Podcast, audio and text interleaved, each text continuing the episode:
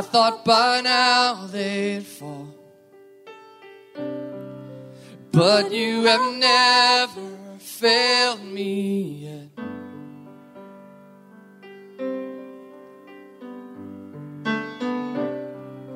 Waiting for change, for you have never failed me yet.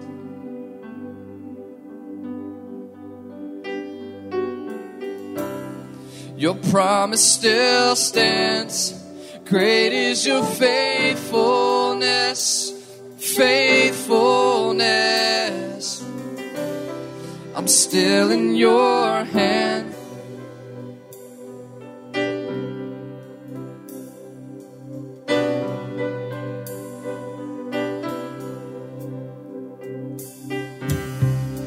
I know the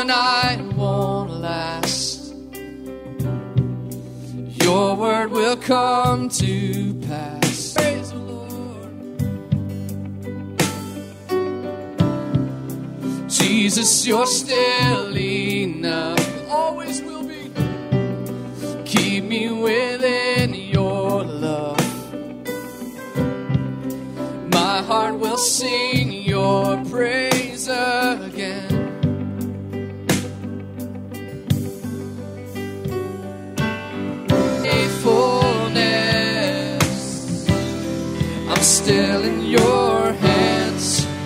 This is my confidence.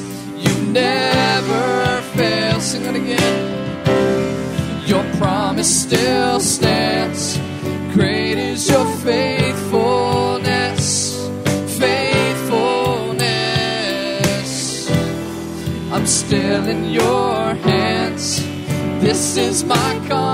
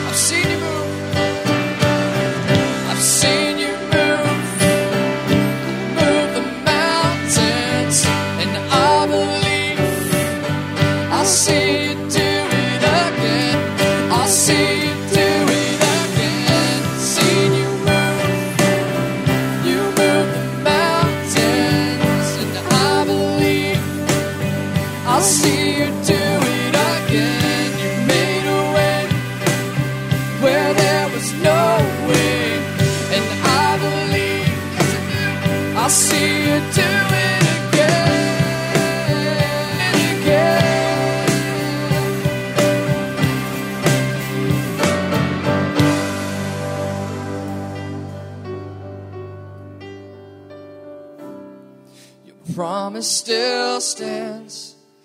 I'm still in your hands. This is my confidence. You've never failed me yet. You will never fail.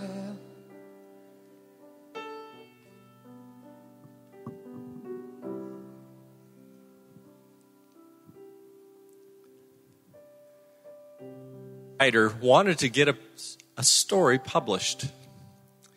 In this story, the person was the author, the main character, and even the narrator explaining his or her own experiences. The story was brought to a potential publisher. After reading the work, and it is apparent that you are not the primary author, we can't publish it. Hebrews 12:2 states, "Looking to Jesus, the author and the finisher of your faith, who for the joy set God."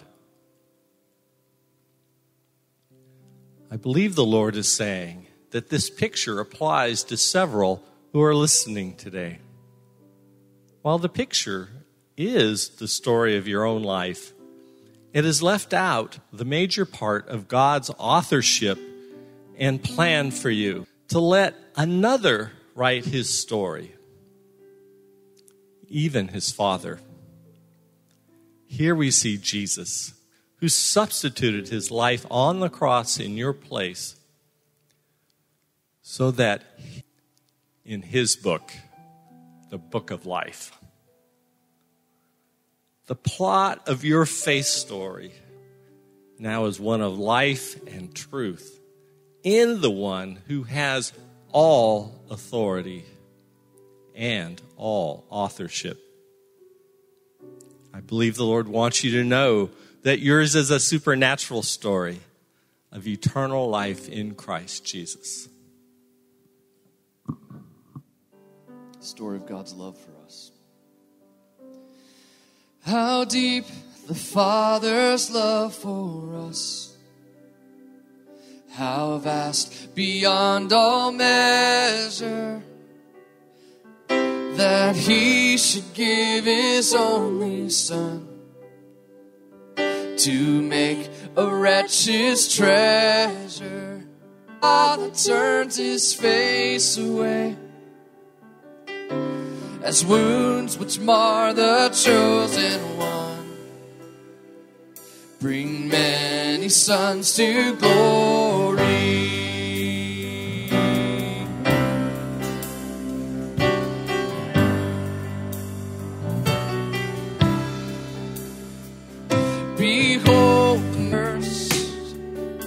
Ashamed I hear my mocking voice call out among the scoffers. It was my sin that held him there until it was accomplished. I know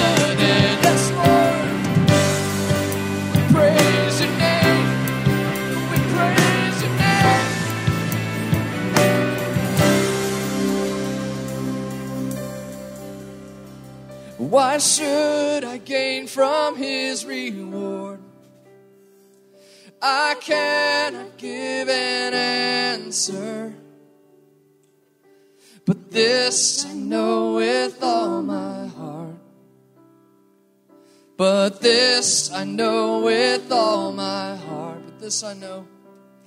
But this I know with all my heart. His wounds have paid my ransom. Thank you, Lord.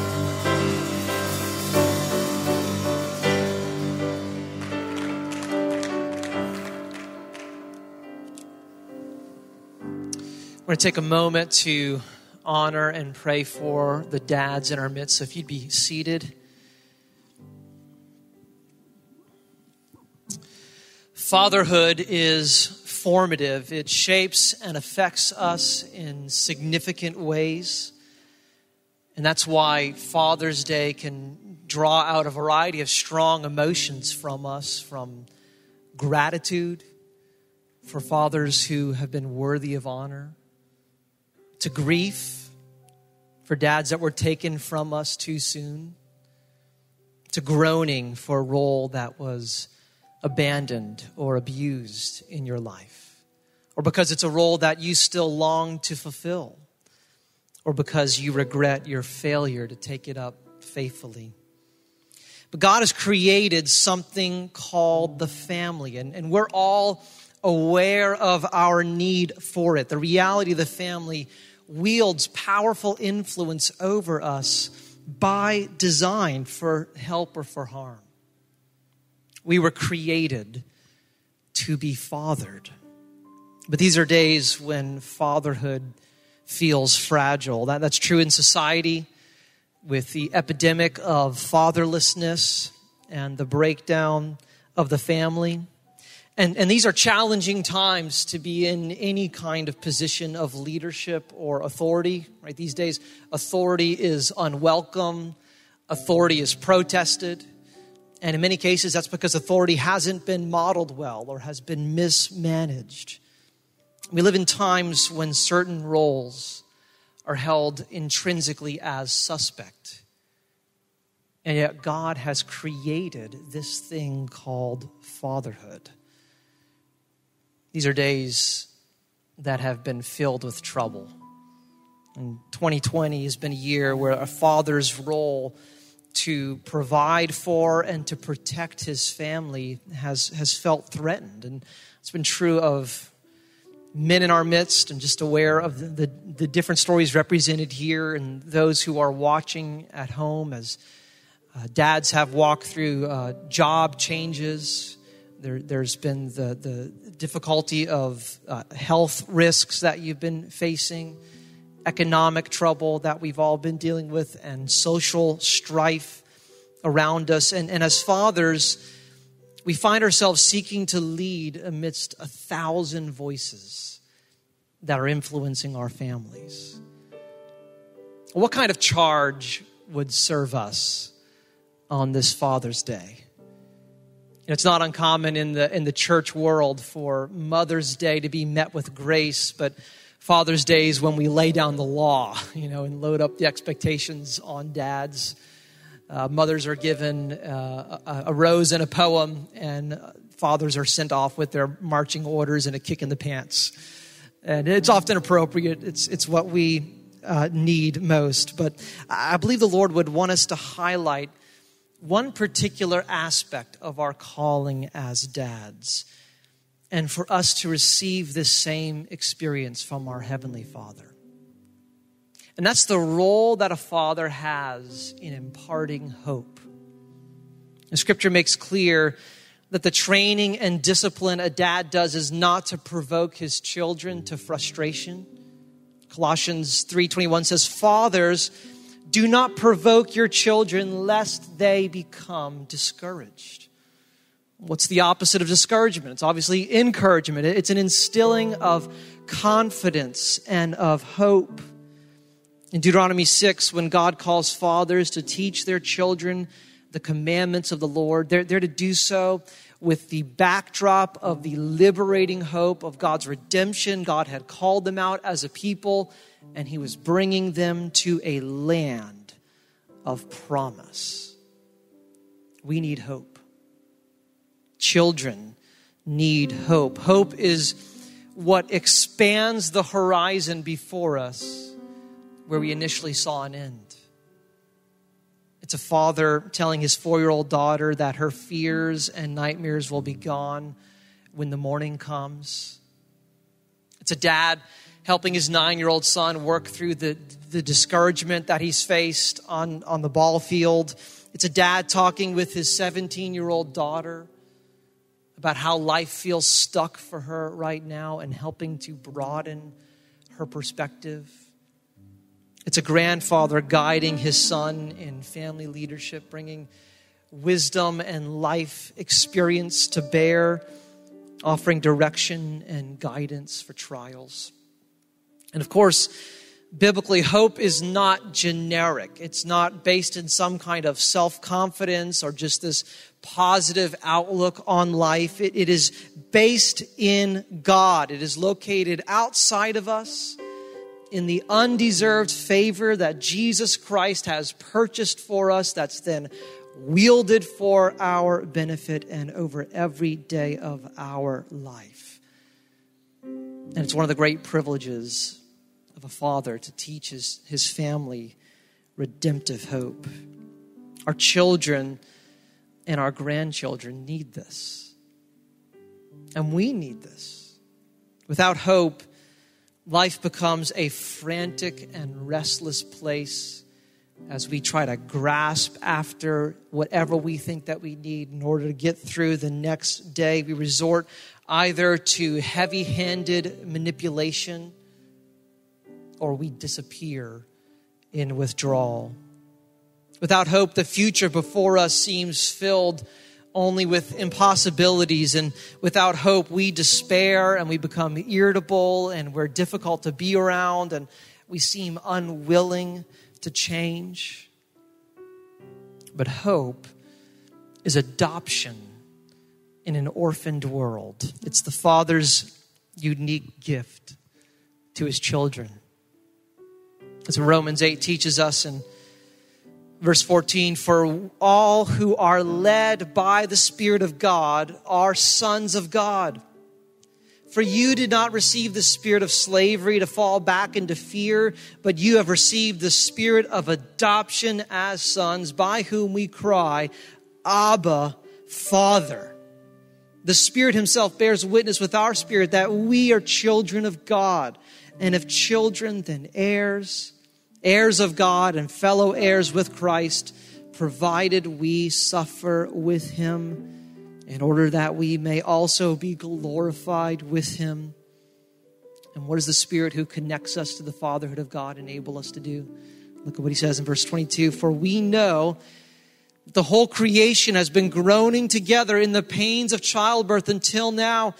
And not only the creation, but we ourselves who have the first fruits of the Spirit groan inwardly as we wait eagerly for adoption as sons, the redemption of our bodies.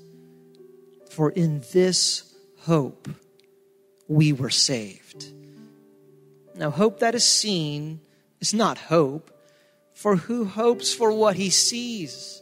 But if we hope for what we do not see, we wait for it with patience. Likewise, the Spirit helps us in our weakness, for we do not know how to pray for what we ought. But the Spirit Himself intercedes for us with groanings too deep for words. And we want to join that intercession of the Spirit this morning as we pray for the fathers in our midst. And so, if the dads would stand, and if your families with you can gather around, lay hands on them, and or pray for all the fathers who are watching from home as well. Let's, let's go before God to receive from Him what He desires to give.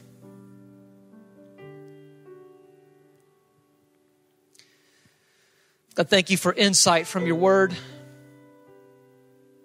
that identifies our experience, that describes it so helpfully, Lord, that normalizes the kinds of conditions and suffering that we walk through, Lord, as foreign and strange as 2020 has felt, Lord, it's not foreign to the Bible,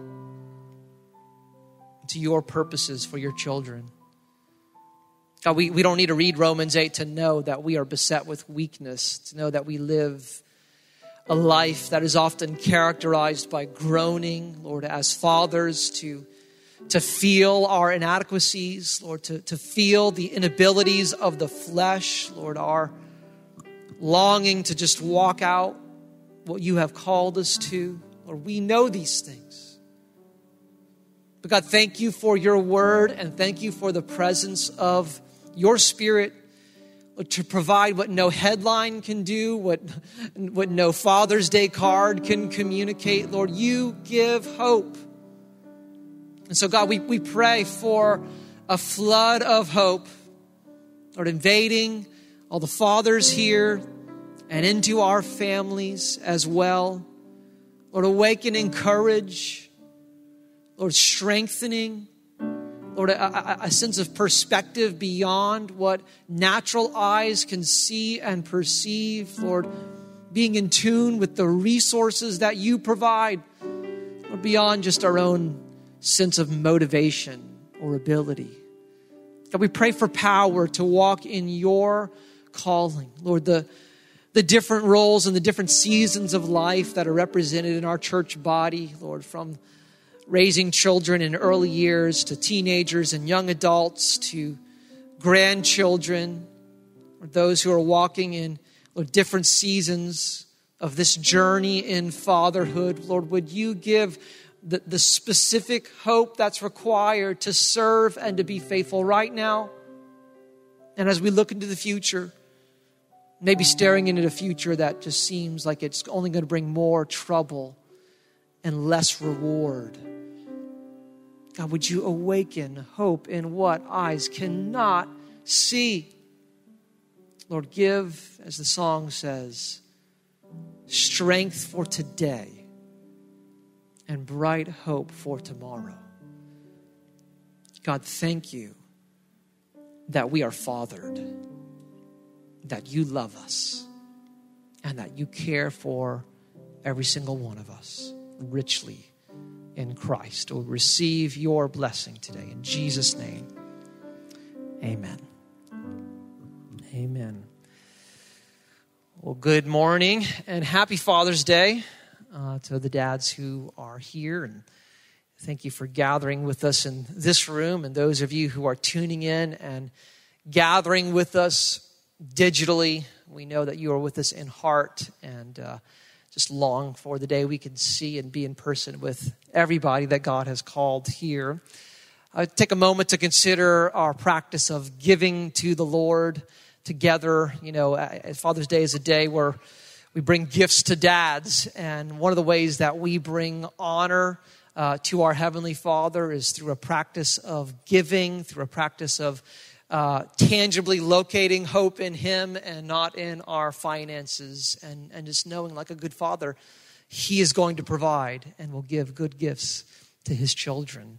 Uh, there are different ways that you can give. There, there are um, offering boxes in the back of the room if you'd like to make use of those today, or you can give online through our app uh, or send in a check or through bill pay as well. We've got one announcement we are going to make noise about today, and that is our VBS. It's going to be rolling out July 6th through 10th. And this year, unfortunately, we can't be all together with the kids um, for VBS. We would typically put about 300 kids in close space in this room. And that's not uh, feasible this summer. But uh, VBS is coming to all of you. Uh, we, we are coming into your homes and on your devices. Uh, the theme is Under the Sea and it's going to track with the story of Jonah and just a lot of creative stuff that's being put together. Uh, in fact, uh, Eric and Steve and Mackie in the back here were, were working several days on a stop motion music video. So just one little taste of the of the stuff that's being thrown together for a, a great experience, along with ways for families to connect uh, with one another and with other families.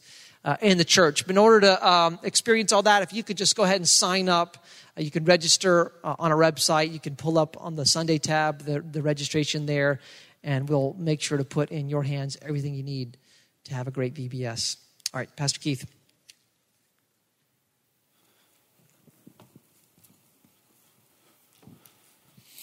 Good morning. Trying to look for faces that I haven't had a chance to see in months and months. How many of you guys are here for the first time since the COVID thing? That's not true, Terrence. You've been here multiple times. You're impossible to miss when you're here. Of course, I'm talking about Mount Terrence here among us. well, happy Father's Day to all of our fathers here, to our fathers who are at home, who are watching with your families. We, we miss seeing you guys. We miss getting a chance to pray for you, being here. Um, listen, I know Father's Day, what a, what a sweet sweet moment for uh, us honoring dads to be on the receiving end of that. I think I would join all the, the fathers who are among us in saying being a father has just been a joy and a delight. I am grateful for the adventure that I've been able to be on with my kids. Some of them were here in the first service, some of them are here now. So, so grateful, so blessed, and so proud of you guys. And so I know that is the heart of these dads here as well for your kids. And I hope today is a special day of blessing for each of you dads.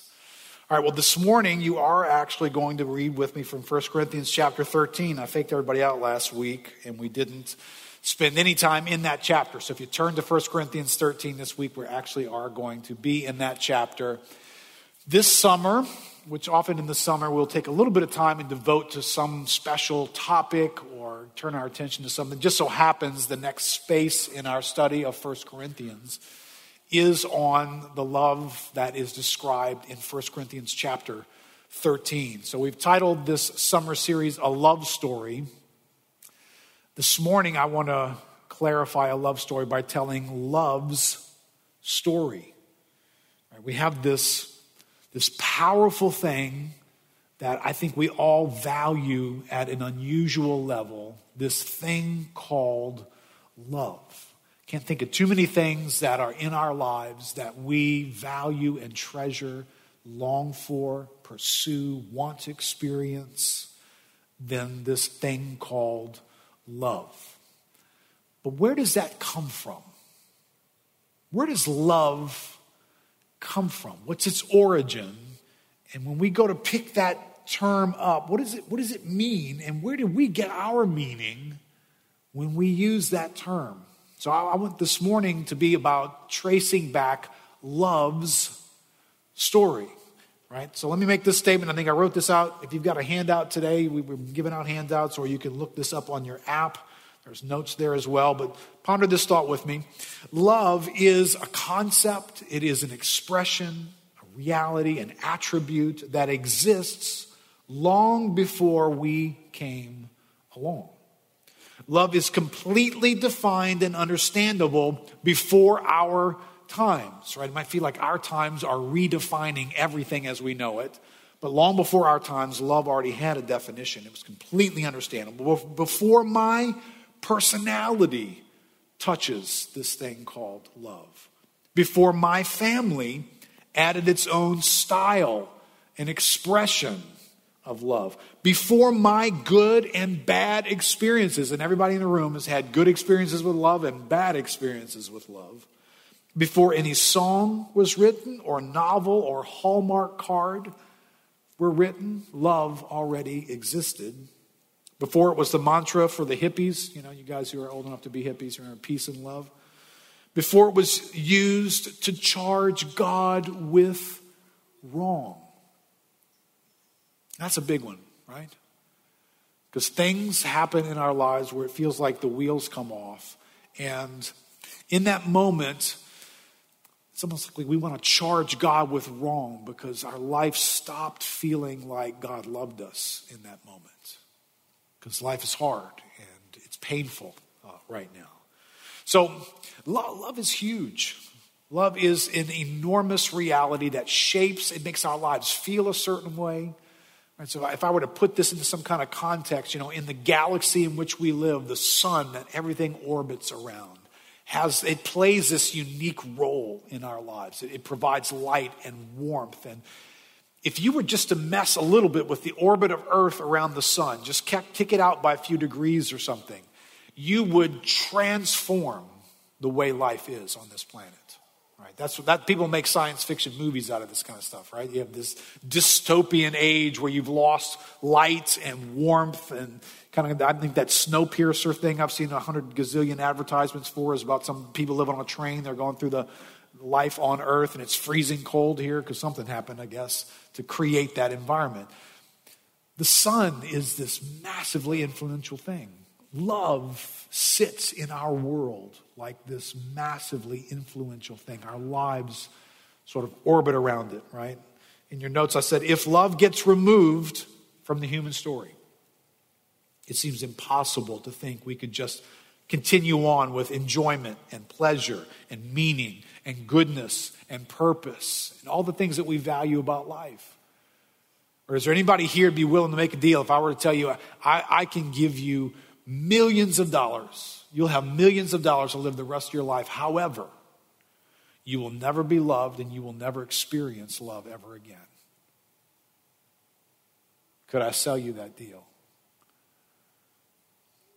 There's something about love that just has an incredible value to our lives that we just could not ponder removing it. Right? Well, that's how the Apostle Paul starts chapter 13. He starts by removing love from this setting. And again, remember, we're going to get back to this, especially next week. 1 Corinthians 13 is set in this environment, it's set in the household of God. It is addressing a church in community with each other who's coming apart at the seams, having problems, and love is going to be brought into that, that life there. 1 Corinthians 13. Let's read the first few verses of this chapter. Verse 1. Paul says, If I speak in tongues of men and of angels, but I have not love, I'm a noisy gong or clanging cymbal. And, and if I have prophetic powers and understand all mysteries and all knowledge, and if I have all faith so as to remove mountains, but I have not love, I am nothing. If I give away all I have, and if I deliver up my body to be burned, but have not love, I gain nothing. And so Paul's got this interesting, if you will, Pauline math equation here that he says, you know, your life can be made of plenty of whatever. Fill in the blank there. And in this setting, he's filling in church life stuff, powerful activity by the Holy Spirit amongst God's people, standing in faith that moves mountains, doing incredible things for God. But he says, even if you have that kind of plenty stuff in your life, if I subtract love from that, you've got nothing. So, love is a massively important deal in our lives, and it's massively important in any form of relationship we're having with each other. And that's what he's trying to get right. But be careful here, because love needs to find its place in our story. As big as it is, just like the sun's got to find its place in the story of our galaxy, right? When we back away from the sun, we realize something that the sun is set in a context, right? The sun is part of something much larger than just itself. And, and love is that way as well. Love has a context. Love is supposed to fit somewhere in our lives, and it's not supposed to have its own context that it makes itself up. Uh, we get to 1 Corinthians 13. I said this last week. You, you cannot, as a, as a Christian, take a beeline to the topic love. Paul takes 12 chapters to get there. Last week we looked at, at Colossians. We saw the other things that contribute to love ever being what it's going to be in our lives. We're going to need other things that Paul said along the way. What, what you and I cannot do is pull up to this thing called love and begin to construct it ourselves out of the building materials that come out of our own lives. And, and I wonder if that's what we've done with this subject. Right? When you grew up, you came into a setting, people related to you a certain way. You begin to call certain things love, right? I'm, I'm pretty sure that you were tampering with, messing with the topic of love long before you ever read the Bible.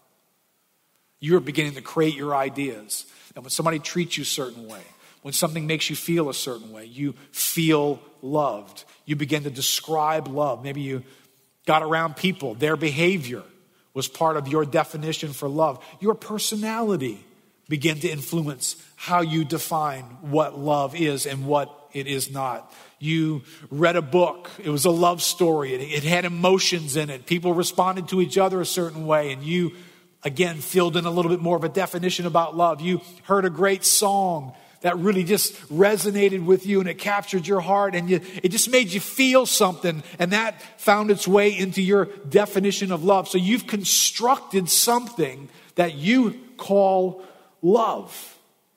And here's my great concern today. Does God answer to that concept that you've created throughout your life? Or does love answer to God? And what he's like and what he says that it is. And I don't, I don't mean to be too weirdly philosophical in this, but this is a massive problem for us because love is like the sun in our lives. And once we put a definition on it, once we say what love is and what it is not, then everything else starts to answer to that, including God. So at some point, we run the risk that we're going to call God to task and we're going to make him answer to our understanding of what love is. How many of you can imagine at some point God may be way out of bounds in what he's doing, what he's like? And we may not even believe God loves us based on that, right? So that's the danger that we run as we seek to understand what love is. So I'm, I'm going to take us today to God's declared love for us in a popular verse that perhaps we've read it too fast to really take apart what love is in this passage, right? It's the well known verse, John chapter 3, verse 16, and a couple of verses after it. So let's, let's read that. John 3 16 says, For God so loved the world that he gave his only Son that whoever would believe in him would not perish, but would have eternal life. For God did not send his Son into the world to condemn the world, but in order that the world might be saved through him. Whoever believes in him is not condemned, but whoever does not believe is condemned already because he's not believed in the name of the only Son of God. Well, let's pray just for a moment. Lord, I join with each of us, whether, whether we're here, whether we're watching at home today. Uh, Lord, we long for this thing called love. God, we want to be loved. We want to receive love. We want to know that we're loved. And we want to love others. So, this is a massively important topic to each and every one of us. Lord, where we start? Start in our past start with human popular ideas. Well, Lord, the place to start is to start with you. So, God, help us today as we look to you so that we might understand this thing called love. In Jesus' name, amen.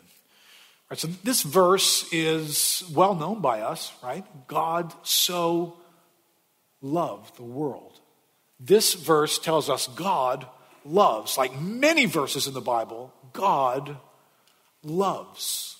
In fact, the Bible goes even farther than that. First John, later, the same writer the Gospel of John is going to later on say in First John 4 that God is love. God not only loves, but God is love. So there's something about this topic, this thing called love. Where, where do I go to discover it? Well, I, I've got to start with realizing that God doesn't discover love. It's not as though God is living as an existent being and someday he comes along and discovers something like you and I discover. You know, like, oh, that's copper. Oh, uranium. Hey, what could we do with that? Like God one day comes along and says, oh, there's, hey, there's this thing, love. What could I do with that? That God never discovers love. It never gets introduced to him. There's never a moment that God is not love. It's part somehow of the essence of God's being. It, it emanates from him. His being gives off love. It's part of who he is. But it doesn't stand alone. And that's where our limited understanding as human beings gets a little bit challenging, right? God is, or God is love. Be careful that we don't turn around and say, love is God. Because when you and I construct love and make it this really big thing in our lives, and we're very tempted to have God answer to that, that's exactly what we've done. We've taken this thing called love and we've said, you know, the one thing that can't be tampered with, that can't be changed, it can't become something different, is what I understand love to be. So I'm going to begin to define everything out of my understanding of love. All right, so I think I wrote this out in your outline. God is a being. Love is a characteristic, it's a quality, it's an attribute. It would be right to say that love answers to God, not God answers to love especially if we've made the mistake of allowing anything beside the nature and character of God to define love. If love takes on human definition and then we say that God answers to love, then ultimately we have made God to answer to us. Not unusual.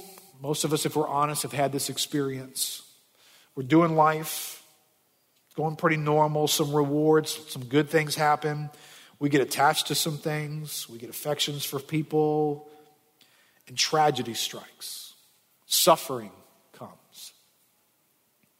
Not unusual in that moment when, in that moment, life doesn't feel very loving. Life doesn't feel rewarding. Life doesn't feel like anything we're enjoying in that moment, it becomes very tempting to wonder whether or not God loves us. And maybe you've had that experience. You've been through something of a tragic loss, a painful reality. And at minimum, it's hard to be aware that God still does love us. It just doesn't, it doesn't feel like that in that moment. All right, so what happens when life has things in it when existence, when eternity has things in it that you and I may or may not fully understand or even appreciate. Does it, does it alter our view of God because we think, well, there's no way that God can be God because that's not loving and God is love. So, God, you must be different than that. Or a number of years ago, almost 10 years ago now, a pastor from Minnesota wrote a book called Love Wins. His name was Rob Bell, pretty popular author, uh, popular pastor, uh, not very sound in his theology. But he did that in his book. He did exactly what I just described in his book. He had a concept called love that he forced everything to answer to his understanding of this thing called love. And so when he couldn't make God make sense with his version of love, he began to change his version of God.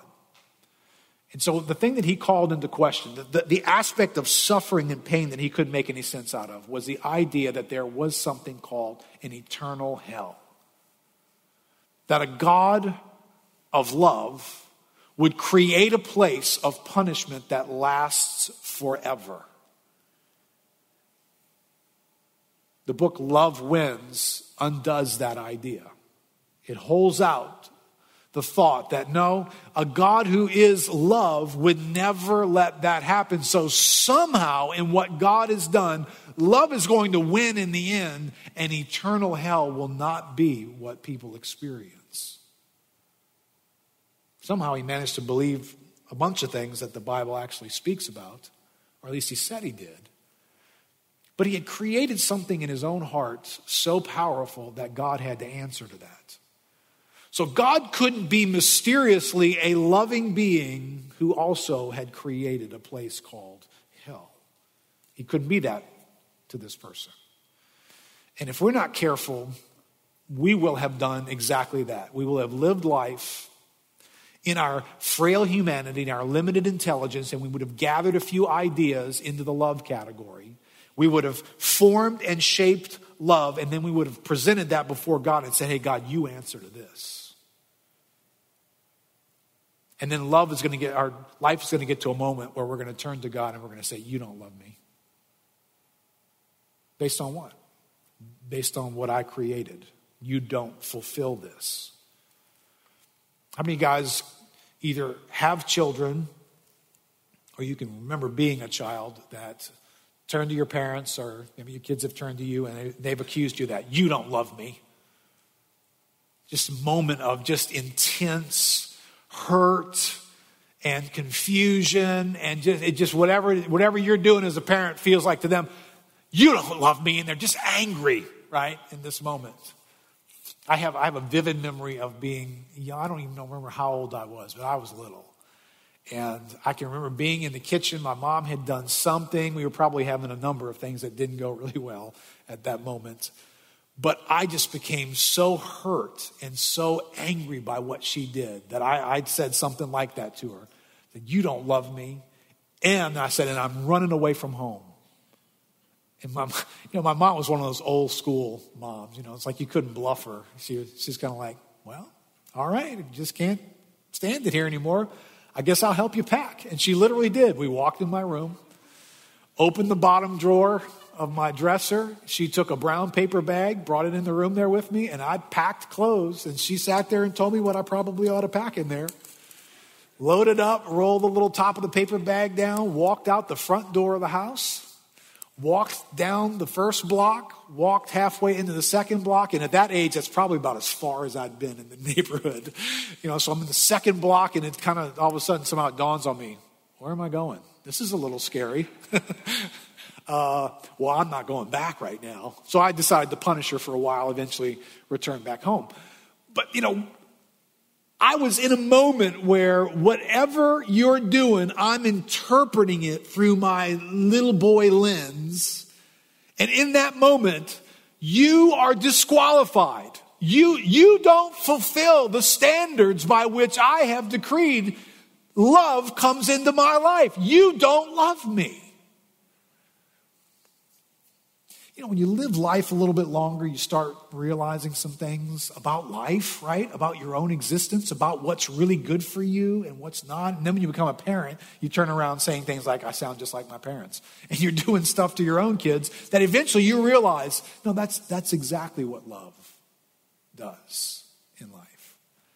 But, you know, it took me a while to value some things in my life that were really good things right? When you're younger, um, you don't have a great value for delay over impulsiveness, right? I, I just, I don't want to have to wait, right? It doesn't feel loving. There's nobody as a child who's looking at their parents saying, oh, yeah, make me wait for that. That's loving. That's really loving. No, no, no. It feels like if you loved me, you'd impulsively just let me have what I want. I didn't have a value for character formation versus just temporary enjoyment. The idea that somebody could actually care about the future of my own character in a way to say, hey, you know, right now, it'd be best if you didn't have that, if you needed to wait for that. Well, there's a point in which there's, there's no way I'm going to call that loving. It took me a long time to realize that there is there's a collective good and there's an individual. I got the individual good thing really fast. I figured that out really fast. So if you're going to show up and be, be labeled by me as loving, it's going to be because you showed up in my individual good. But what if you showed up in collective good? What if you were doing things that made my individual good secondary to the collective good? Well, eventually I got to a point in life where I saw that's a good thing. That would be a loving thing to do. I didn't love the idea of putting something off for the sake of the future. Right? I my, grew up with one brother. I don't think my brother ever had a dime. He just spent everything. Everything he get, he would spend it. And I was like the opposite. I like to save things. So I would always put money in a say I had a savings account when I was a kid. So I always put money away. He never had money. For him, everything was right now. Don't worry about gains in the future. Just do it right now. Well, so if your personality is involved, you wouldn't label long term benefit as a loving action. You just, if you don't do this for me right now. And then there are, in, you know, eventually we read our Bible, we find out there's a God who is working his sovereign purposes in every nook and cranny of the universe, every molecule, every moment is answering to sovereign purposes that God has for his creation versus personal preferences that I have for my life. So I bring all these things to me and I pick up stuff and actions and I'm not interested in God managing the universe. I just want him to show up in my personal preferences. And if he doesn't show up in that category, then I say, You don't love me. That's not love. Right, so this is the great danger when we come to this topic, this important, important topic, that we're not taking love as though it's this thing that you and I can build out of our own experiences and our own understanding. Detach it from God. It's got nothing to do with the being of God and who He is. We discovered it in the side of a mountain, or we discovered it in our own heart, this thing called love. And now it defines what we say about love. But God is love. Whatever you're hoping love to be, and I'm hoping love to be, it has to answer to who God is. Right? D.A. Carson wrote a book called, he said, If people believe in God at all today, the overwhelming majority hold that this God, however he, she, or it may be understood, is a loving being. That's what makes the task of the Christian witness so daunting. For this widely disseminated belief in the love of God is set with increasing frequency in some matrix other than biblical theology. To put it another way, we live in a culture in which many other and complementary truths about God are widely disbelieved. Right? God has a certain character. There are certain things that are true about God all the time, every moment. But we like love, and so we, we're going to detach it, and then we're not going to believe in the other aspects of God, but we're going to still try and understand love.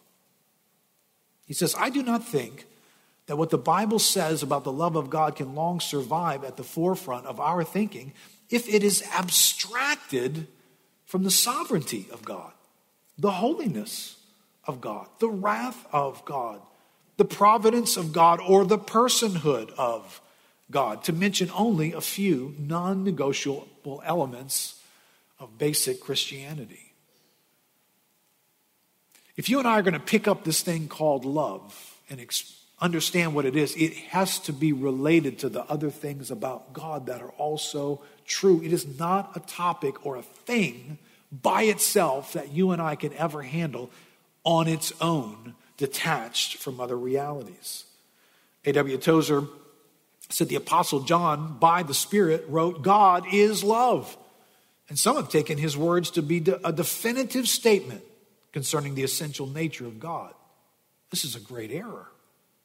Equating love with God is a major mistake which has produced much unsound religious philosophy. The words God is love means that love is an essential attribute of God. Love is something true of God, but it is not God. It expresses the way God is in his unitary being, as do the words holiness, justice, faithfulness, and truth. Because God is immutable, he always acts like himself. And because he is unity, he never suspends one of his attributes in order to exercise another. God can be acting in a moment that looks like the most unfavorable, difficult, why on earth is this going on activity that God is behind. And in that moment, he doesn't stop being love. That's got to be remembered when we go to understand what love really is. One more theologian says, John, John Frame says, theologians are wrong when they think that the centrality of their favorite attribute excludes the centrality of others. These writers are right in what they assert, but wrong in what they deny. He points out one of them, a fellow named Ritschl, is right to say that love is God's essence, but wrong to deny that holiness is. And that kind of error is sometimes linked to other theological errors. Right? If you can think of the, the, the existence, the being of God like a, a wheel, right? there's this hub, and out of this hub come these spokes into the rim of this wheel. How many guys would like to get on a bicycle that's got a wheel with one spoke? Just one, right? One spoke going from the hub to the edge of the wheel. How far do you think you'd ride on that bike? Right, not far, right? Because I guess as long as that one spoke is pointing down, the wheel will stay in place. But the second you roll, it's over, right?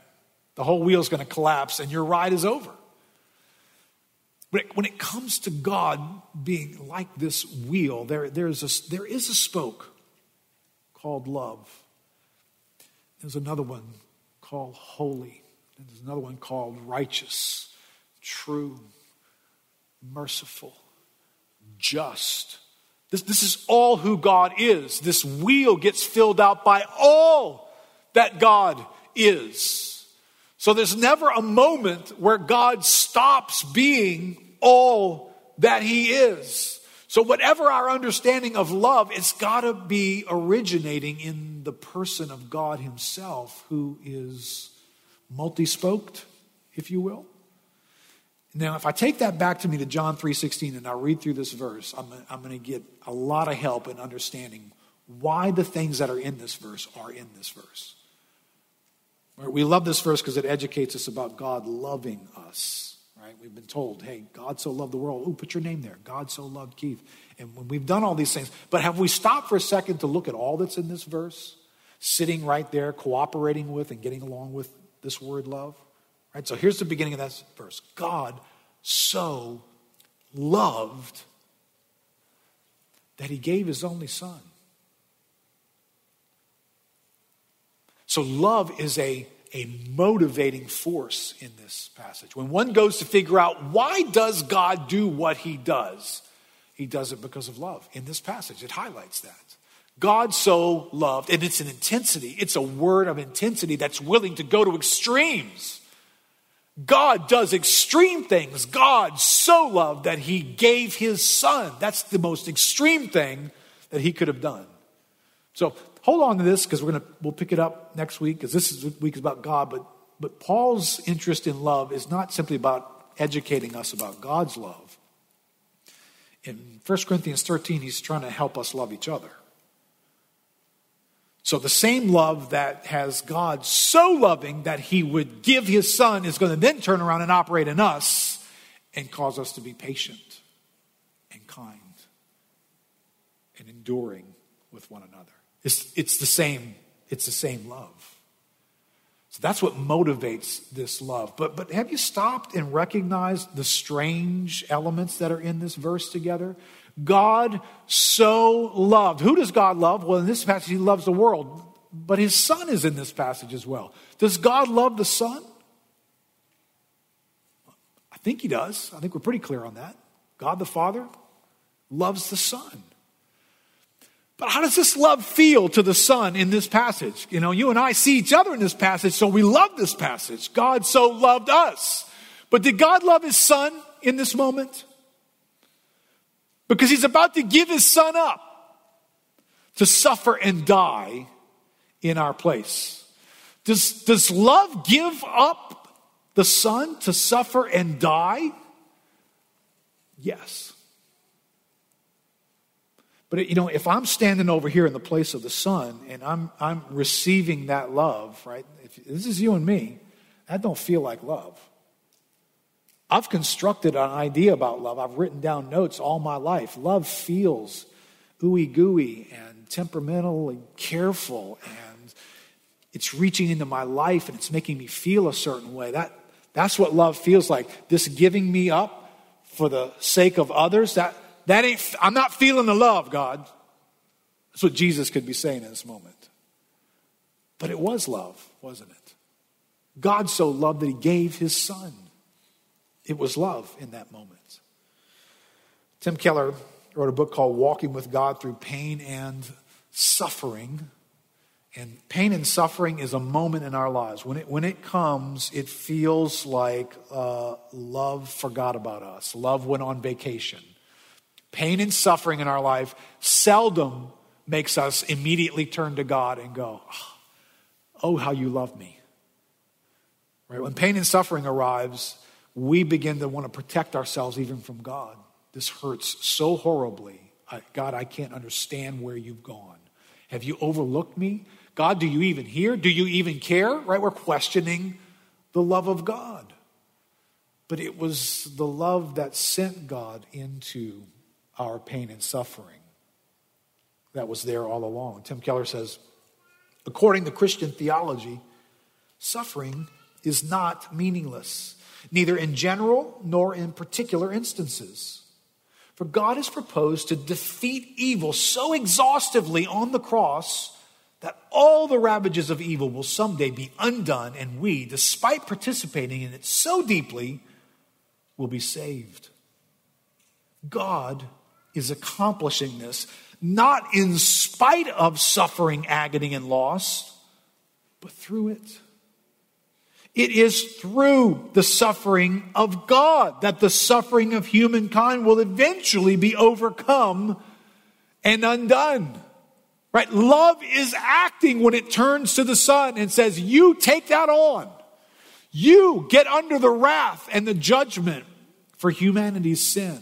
Love is doing that to the Son and to us. Love interacting in suffering and agony and pain.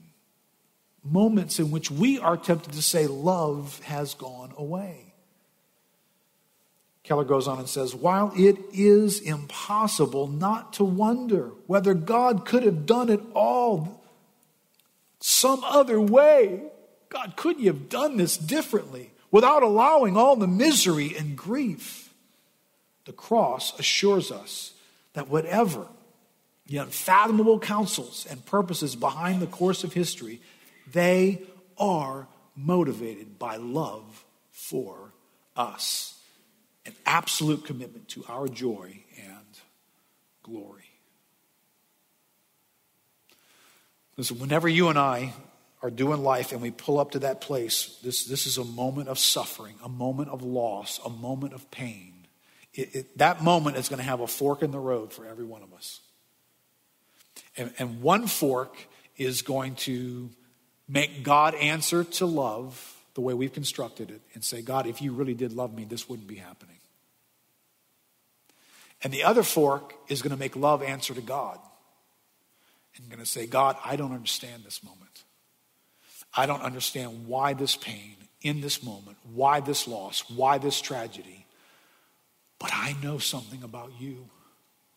I know that you are love, and your love is not absent in this moment, and you have not overlooked me, and you have not forsaken me. I know that's true.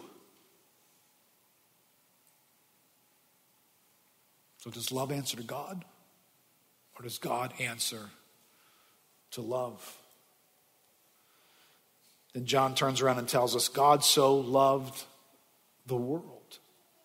God loved the world. God had this kind of sacrificial, pursuing, intense love for the world. Now, I know that that serves us well when you and I want to be included in the love of God. We read that verse, and we are, right? We are included in the love of God. But this verse doesn't unpack the characteristics of the world very much. The rest of the Bible does, but this verse just gives you a category. Do we remember how the Bible describes the world? Do we remember how the Bible talks about what we're like by nature that God decided to be so pursuing and caring and coming after us? Do we remember that we're beings who are infected with sin and evil in our lives? We're beings that are not like God. God doesn't look at us and say, oh, You are so much like me. Can we hang out? Can I come over? Why don't you come over? We're beings that don't inspire, we're beings that are repulsive. Do you understand? God's first step towards us is not because we're inspirational beings, and He can't wait. Uh, no. We are beings that hate, that resent, that ignore, that oppress, that manipulate, that control, that force everything to be about us. That, that's how the Bible describes who we are. God so loved that that he gave his son. Now, this lets us in on something about the nature of love, doesn't it? Because I think as, as human beings, and we'll see this next week as we venture into loving each other, we're pretty good about loving people who are like us, loving people who meet our standards, loving people who don't make us uncomfortable because they're different in some way. That we get them, they get us, we've got this chemistry thing. We just hit it off right away. We talk about those people, we let them in, and we go after them, and we're attracted to them. But, but what do we substitute for love when none of that stuff is there? When you, you don't do anything for me. You're so different from me, I don't even get you. I don't get your jokes. You don't even have a sense of humor. Uh, I don't enjoy being around you. Your personality is this way and mine's this way. You know, one's an extrovert, one's an introvert. We got all these reasons and categories where I don't, I don't really care. I'm not attracted to you. I don't, I don't want to get in the love circle with you. No, I'm not necessarily going to hate you, but maybe I will.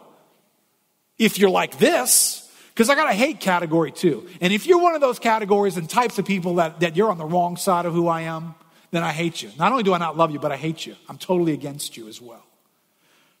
You and I have these weird conditions in us that inform how I'm going to treat you. But God so loved the world the people who had no ability to motivate God to move toward them. He so loved them that he turned to his son. You go and stand in their place. Where does God get that kind of love from? He doesn't get it from us. He doesn't go out and discover it in his creation. It, it emanates from his being. God is love. He self generates a love toward others. So, if you and I are going to find ourselves in a community with people that have given us lots of reasons not to even like each other, much less love each other, then we're going to probably have to, if we're going to tune in next week, we're probably going to have to self generate love. Of course, you and I don't self do anything. We'll tune into that. This is, this is why we needed 1 Corinthians 1 through 12, right? We're going to learn in 1 Corinthians 2 and 1 Corinthians 3 that we don't self generate anything. God has come on the scene to put his spirit in us so that the one who generates love himself will now generate it in us, which makes this environment is going to be a pretty amazing place to live and be a part of because we're going to be able to love each other with a love that's not our own. All right, one last thought. God so loved the world that he gave his son, right? Passage features love. Whoever would believe in him would not perish, but have everlasting life. Whoever would believe in him. God so loved, this is not what the verse says, right? God so loved the world that everybody gets to go to heaven. It could have said that, right? God could have said, everybody has sinned. Everybody's guilty, but I love you so much, no one's going to hell. That's what Rob Bell wanted the Bible to say. And quite honestly, I get that. In all of my human ability to collect the bits and pieces and build my little thing called love, I get that. But that's not what this says. God so loved, and his love didn't spare his son. His love didn't make it to where, hey, don't worry about it. I'll fix it. And I'm mysterious. You don't even know how I'm going to fix it. I'm going to fix it because I just love. I am love.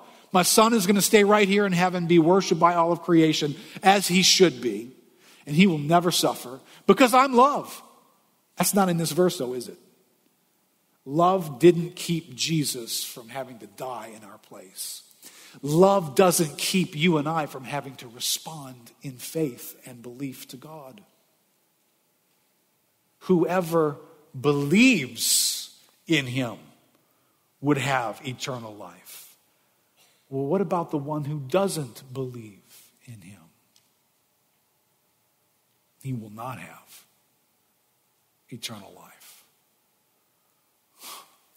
Come on, man, really? That sounds so unloving. I just can't I just can't believe that a God who's loving would do that. Yeah. I felt that way standing in my kitchen going, "You don't love me." That's about what that looks like to God. Human constructed love who turns to God and say, "God, you don't understand." That's not loving. Maybe I don't understand all that goes into God being loving enough to tell God when He is and when He is not loving. Because God is love. And there's never a thing that He does that extracts that from who He is. And He stops being love for a few moments, like He's got some kind of bipolar disorder. God is love always. And I may not understand this dimension. All right, I, I get, I, I don't fully understand. But that makes sense to me. I've got a small brain. I've only lived 56 years. I've only read so many books, only been around so many things. Of all that there is to know, I don't know much. So it's kind of hard for me to counsel God and tell him where the boundaries of love are and where they are not. But if I'm going to understand love, I have to start with God. And God has said, whoever would believe would have eternal life. And the one who does not believe is condemned already. So condemnation can live within a few words of the words love of God. That's in John 3:16. You just got to go to John 3:17. And condemnation is in a sentence right next to God so loved.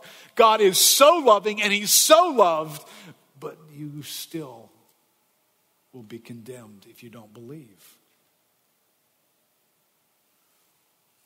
About the time, or maybe in the same year or so, after Rob Bell wrote his book, Love Wins, Francis Chan spoke into that same topic that was swirling in the body of Christ back then, and he wrote a book called Erasing Hell.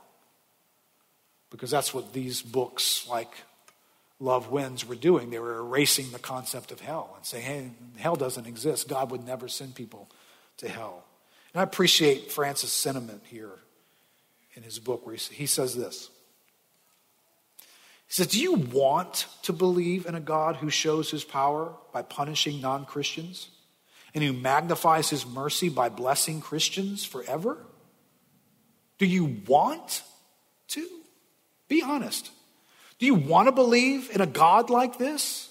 Here's my gut level, honest answer no. No way. I have family and friends who reject Jesus. I do not want to believe in a God who punishes non Christians. I don't want to believe that either. Okay, maybe he should punish extremely wicked people. That makes some sense. But punishment in hell for seemingly good people? Are those who simply chose the wrong religion? That feels a bit harsh, at least according to my sense of justice or my sense of love. But let me ask you another question. Could you? Could you believe in a God who decides to punish people who don't believe in Jesus? A God who wants to show his power by punishing those who don't follow his son? Now, that's a different question, isn't it? You may not recognize the difference immediately, but read them again and you'll see that these two questions do you want to versus could you? are actually miles apart. The problem is that we often respond to the second question because of our response to the first. In other words, because there are things that we don't want to believe about God, we therefore decide that we can't believe them. Let me be more specific and personal. I want everyone to be saved. I do. I don't want anyone to go to hell. The fact is, I would love for all people to stand before Christ on Judgment Day and have a chance to say, They were right all along, Jesus. You really are the Savior. I'm so sorry for not believing in you before, but I believe now. Can I have a second chance? I want to believe in a God who will save everyone in the end. But is this what God says he will do. Do the scriptures teach this? Despite what we may want to believe, we've got to figure out what God told us to believe in his word. That's what this chapter is all about. We're going to tackle the question Does the Bible say that everyone will be saved in the end? Well, since I was little, I started collecting pieces ideas and thoughts and feelings and experiences into this thing that I've built this thing called love. And when I built it, it feels like there's no way anybody could go to hell. But here's the problem with that that's not where love comes from, that's not where love originates. Love is not my creation. It's not me collecting ideas and feelings and thoughts and creating something that I now tell God. You, eternal, perfect, infinite God, have to answer to what I created. You have to answer to that. And so if you're telling me that somehow you're going to send people to hell because they won't believe, then I consider you unloving and I I won't trust you.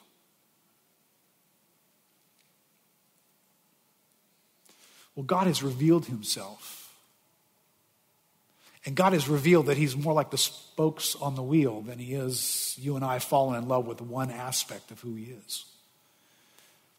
God is love, and he is all the other things that make him God all at the same time. And that love doesn't spare his son, and that love doesn't let any of us go unresponsive to him and think somehow everybody just goes to heaven in the end, right? Wrong. The God who loves, so loves, that whoever believes would have eternal life. So listen, before next week, next week we get into this love story and that love story starts to transfer into our lives. But before we can go here, we have to have first made a, made a beeline for God to say, God, we want to learn something about love. We're going to have to come to you. We cannot understand love apart from you because you are love. And this is all included in the love of God. Let's, let's stand up together. You guys are at home, that you're watching at home. You don't have to stand because we can't see you anyway. But if you just would, maybe just get alone in your heart, maybe close your eyes and just let what we've just talked about find its way into your thoughts, into your heart, into your own life, into where you are right now. So whether you're here or you're at home, I just want to draw our thoughts into two categories.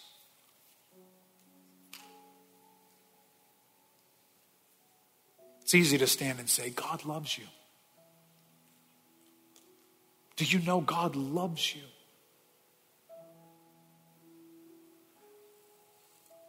And maybe that's not a new thought. Maybe you've thought, that's always been true. Yeah, I don't have a problem with that. That same God who loves you with a perfect love that's like no human love. He calls on you to respond to his love in faith, in trust, in putting your hope for your life and for your eternity in his hands and in his hands alone. He calls for a moment in which you say, God, I turn to you and I entrust my life to you. You sent your son. And I believe that. He died on a cross in my place to forgive me of my sins, and I believe that. He came to restore me to you, and I believe that. I give my life to Him, and I put my faith in Him. If you've done that, then you are whoever would believe would have eternal life. A life that has been given to you now will never go away, will always be with you, with God forever. If you have not responded to God that way, you do not have eternal life. So, this morning, it's not enough for anybody here to know God loves me, God loves me, God loves me. Do you understand? God loves, but you still need to respond to God's love. So if you need to do that, turn to God right now. Tell Him right now, God, I, I do. I want to respond. I want to receive. This morning, God, I, I want your life to come to me.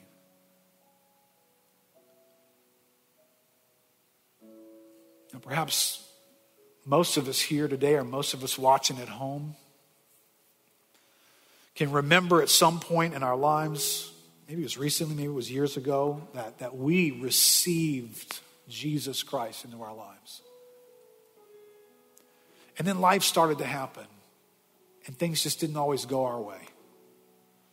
And life got hard, life got painful, life got tragic we suffered loss. Life felt confusing. And in those moments, we were very tempted, and maybe you're in one of those moments right now. You're very tempted to say, God, you don't love me.